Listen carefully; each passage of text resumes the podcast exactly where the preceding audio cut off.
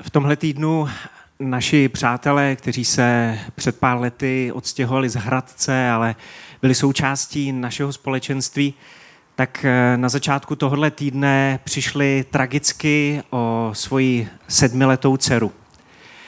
Když malou Aničku převezl vrtulník do plzeňské nemocnice, tak jsme se přidali k České církvi a i my tady v Hradci jsme se modlili a bojovali. A teď nechceme dělat, že je všechno v pohodě. Nechceme ignorovat bolest, zmatek, možná zklamání nebo naštvání, protože úplně logicky se objevují otázky, jako proč se to stalo a jestli má smysl se modlit a jestli na tom Bohu záleží a co teď dál.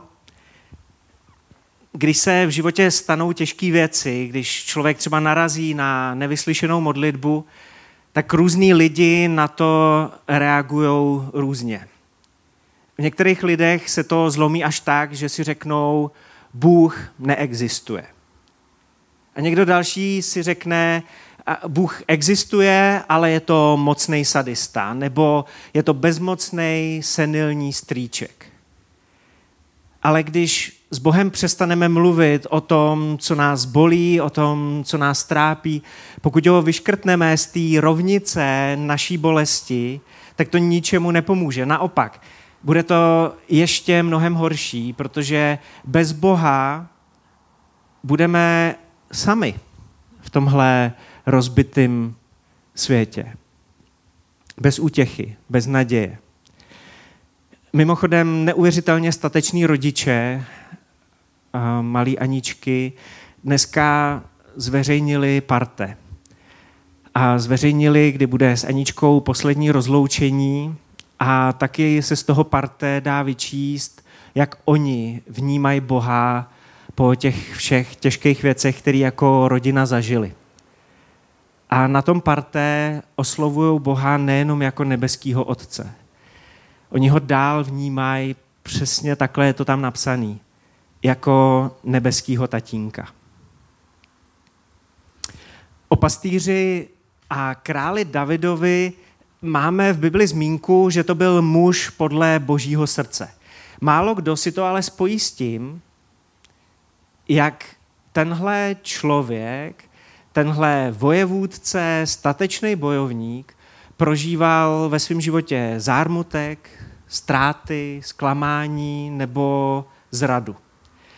Když v jedné z bitev proti pelištejcům, proti nepřátelskému národu, padne Davidův předchůdce, král Saul, a to je taková paradoxní postava, protože a pro Davida tohle byl obrovský nepřítel, ale taky to byl člověk, kterýho si David hodně vážil a celou dobu ho měl ve velký úctě. A v téhle bitvě padne taky Saulův syn, podstatě korunní princ Jonatán, Davidův nejlepší přítel.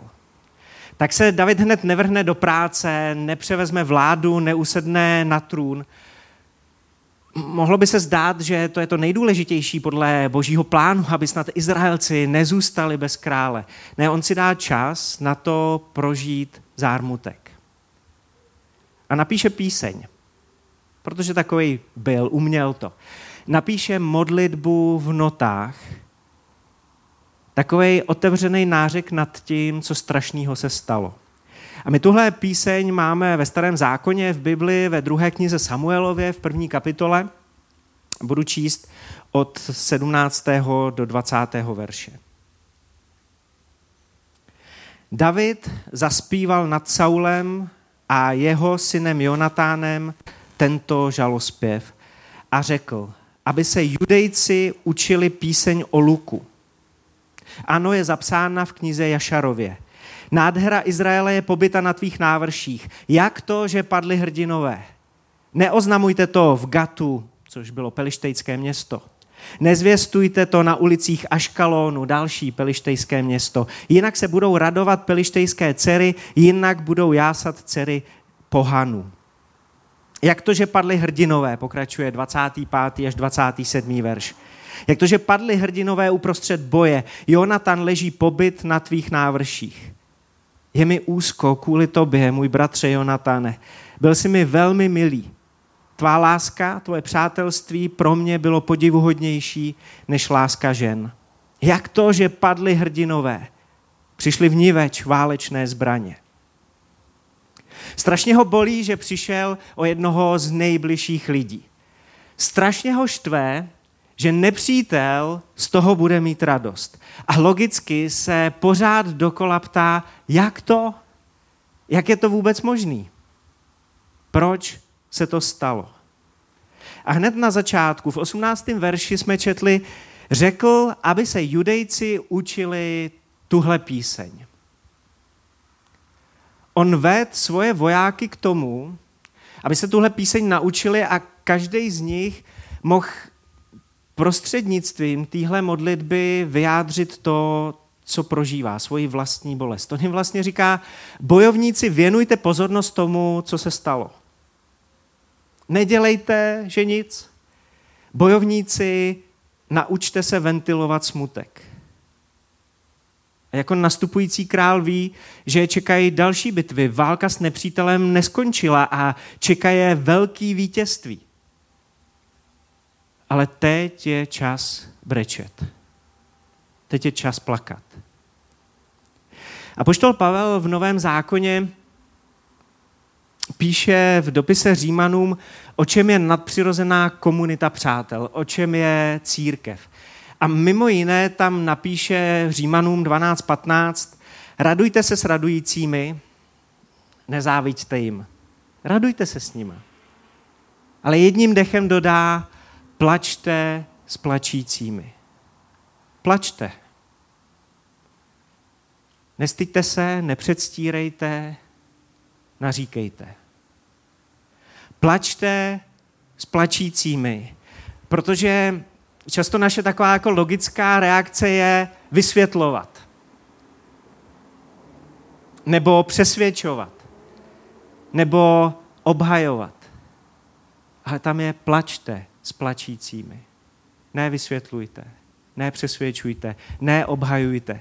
Vždyť i Jobův příběh se úplně drasticky zvrtne ještě víc negativním směrem ve chvíli, kdy jeho tři blízký přátelé s ním přestanou plakat a začnou mu vysvětlovat, proč se to stalo. Začnou ho přesvědčovat, kdo za to může. A začnou obhajovat, jo, jo obhajují Boha, postaví se na boží stranu, ale vůbec nic z toho nefunguje. Mnozí si myslí, zvlášť když slyší to jméno Job, že kniha Job je o utrpení, ale tohle je kniha, která je především o víře. O víře, která je totálně neučesaná, o víře, která je zmatená, uplakaná, ublížená, ukřičená, ale pořád je to víra. I tohle je víra. V jeden moment Job pokorně šeptá, nahý jsem vyšel z lůna své matky, nahý se k ní zas navrátím. Hospodin dal, hospodin vzal, a je požehnáno jméno hospodin. A v další chvíli je zlomený a naštvaný a tohle je vyjádření jeho víry. Křičím k tobě o pomoc a neodpovídáš mi. Když jsem se dřív postavil k modlitbě, měl si pro mě pochopení, ale teď se mi změnil v krutého nepřítele. Strojíš mi úklady silou své ruky. Čekal jsem dobro a přišlo zlo. Očekával jsem světlo a přišlo se tmění. A když to slyší jeho zbožní přátelé, tak jsou v šoku. Jaký rouhání, jsou, jsou v šoku, co, co, co, co to ten Job říká. A tak sypou z rukávu jednu zbožnou poučku za druhou a obhajujou přitom hospodina. Ale kdo je nakonec pokáraný a kdo je nakonec pochválen? Kniha Job vrcholí 42. kapitolou. Bůh promlouvá a říká, stalo se poté, co hospodin k Jobovi promluvil tato slova, že řekl Elífazovi Témanskému, tedy jednomu z těch přátel. Proti tobě a proti oběma tvým přátelům vzplanul můj hněv, protože jste o mě nemluvili správně jako můj otrok Job.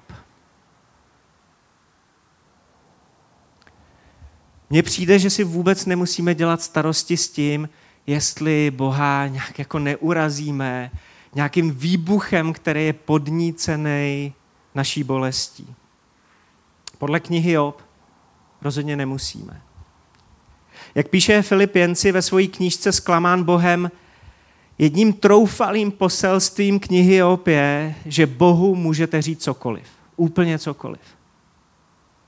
Uvrhněte na něj svůj zármutek, svůj hněv, svoje pochybnosti, svoji hořkost, pocit zrady, svoje zklamání.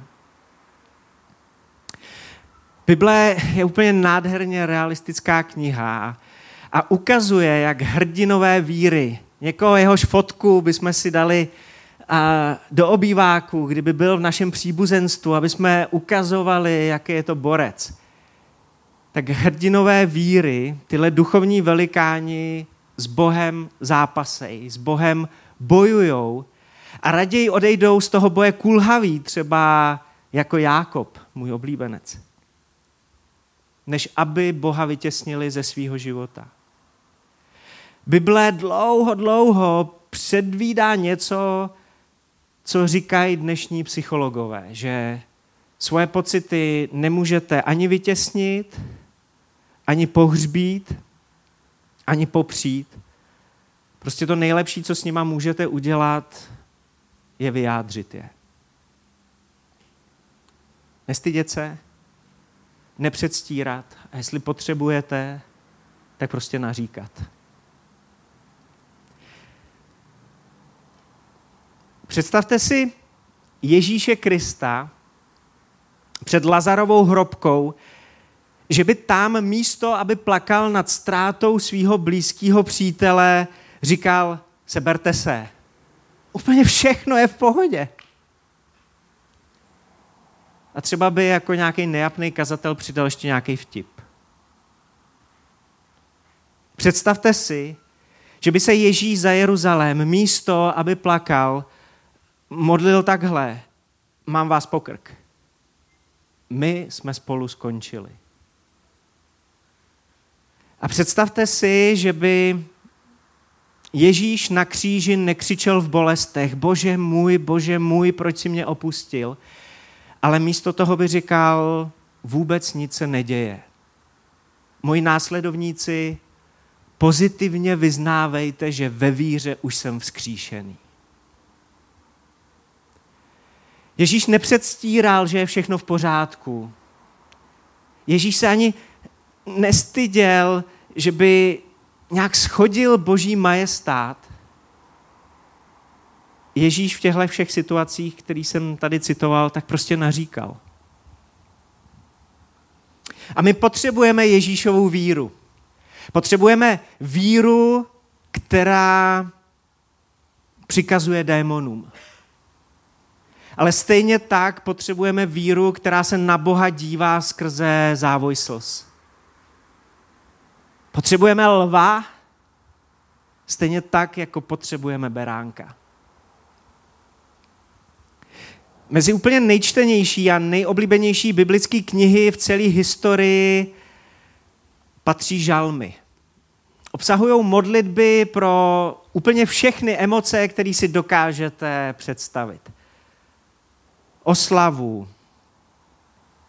vděčnost, radost, obrovskou radost ale taky dezorientaci, zklamání, bolest, smutek, pocit zrady, pocit beznaděje. V žalmech se zápasí o boží všímavost, o boží věrnost, o boží lásku. A žalmy jsou taky plný otazníků. Když je ten Bůh dobrý a milující, tak proč se tohle děje? Proč něco neudělá. Aspoň takovou ochutnávku za všechny. Žálm 43. Velmi pravděpodobně Davidova modlitba, i když se to nedá říct na 100%, protože tenhle žálm David nepodepsal. 43. žálm. Vždyť ty jsi Bože má záštita. Proč si mě odvrhl? Proč mám chodit v nářku utlačován nepřítelem? Sešli své světlo a svou pravdu. Ty, ať mě vedou a přivedou na tvou svatou horu, do tvých příbytků, tedy někam, kde budu zase vnímat, že seš, že si šáhnu na tvoji přítomnost. Přistoupím k božímu oltáři, k Bohu své jásavé radosti a budu ti vzdávat chválu na liru. Bože, můj Bože. A hned na to se modlí, proč si tak skleslá má duše? Proč si ve mně tak rozrušená, utrápená, plná úzkosti? Jen čekej na Boha. Vždyť mu budu znovu vzdávat chválu za spásu jeho přítomnosti, za svého Boha. Všimli jste si, že i tady se ten autor několikrát ptá proč, protože to je úplně ta první otázka, která vás napadne. Je to úplně ta nejlogičtější otázka, která se člověku honí hlavou, když se dějou těžké věci. Proč? Proč? Ale pravděpodobně David, on tady nehledá vysvětlení. On volá po světle, do tmy. On volá po božím slově. Možná má tu zkušenost, že Bůh často nevysvětluje. Ale vždycky se nějakým způsobem dotkne a promění. To lidský jazyk má tendenci vysvětlovat, ale boží jazyk, boží slovo tvoří novou realitu. Dotkne se a udělá něco úplně nového. Nestydět se, nepředstírat, naříkat, ale pak v určitém momentu, protože přijde Bůh, znova se nadechnout. A v tom je naděje. Naděje na další cestu a taky síla pro další boje, protože válka neskončila. Čekají nás další boje a já jsem nepřestal věřit tomu, že nás čekají velký vítězství. Ale jestli potřebuješ, jestli teď je ten čas, tak breč. Protože i to je víra. V knižce Píta Grega, když Bůh mlčí, je dopis Cecily. Napsala ho tahle maminka, která se dlouho modlila za to, aby mohla mít děti a když byli na cestě, tak jí obě ta dvojčátka umřela. A tam je dopis, který začíná slovy Bože, píšu ti proto, že mi to někdo poradil. Je to vlastně domácí úkol a vůbec se mi to nechce dělat ale píšu ti, abych ti odplic řekla, co si o tobě myslím. Abych ti na rovinu řekla, co teď prožívám. A spousta toho dopisu, kdybyste ho slyšeli ve zvukové podobě, tak by musela být vypípaná. V té knížce je vytečkovaná. Protože je to dopis, je to modlitba plná z prostých slov. Ale pro Cecily to byl prostě nějaký nový začátek. Rozhodně se nestyděla. Rozhodně nepředstírala. Naříkala a nadávala. Ale v té knížce je popsáno, jak ten její příběh pokračoval a v určitý chvíli přišlo světlo, přišlo boží slovo, Bůh se jí dotknul a ona se znovu nadechla. Pokud je teď pro tebe těžký se modlit, co kdybys Bohu napsala? Co kdybys Bohu napsal? Svůj osobní žálm.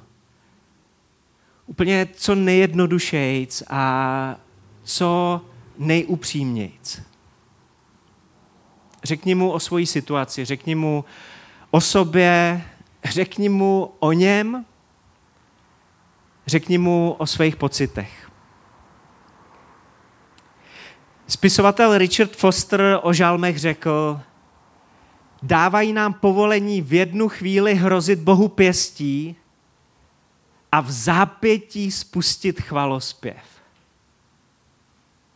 Nestydět se, nepředstírat, naříkat, ale pak taky se nadechnout.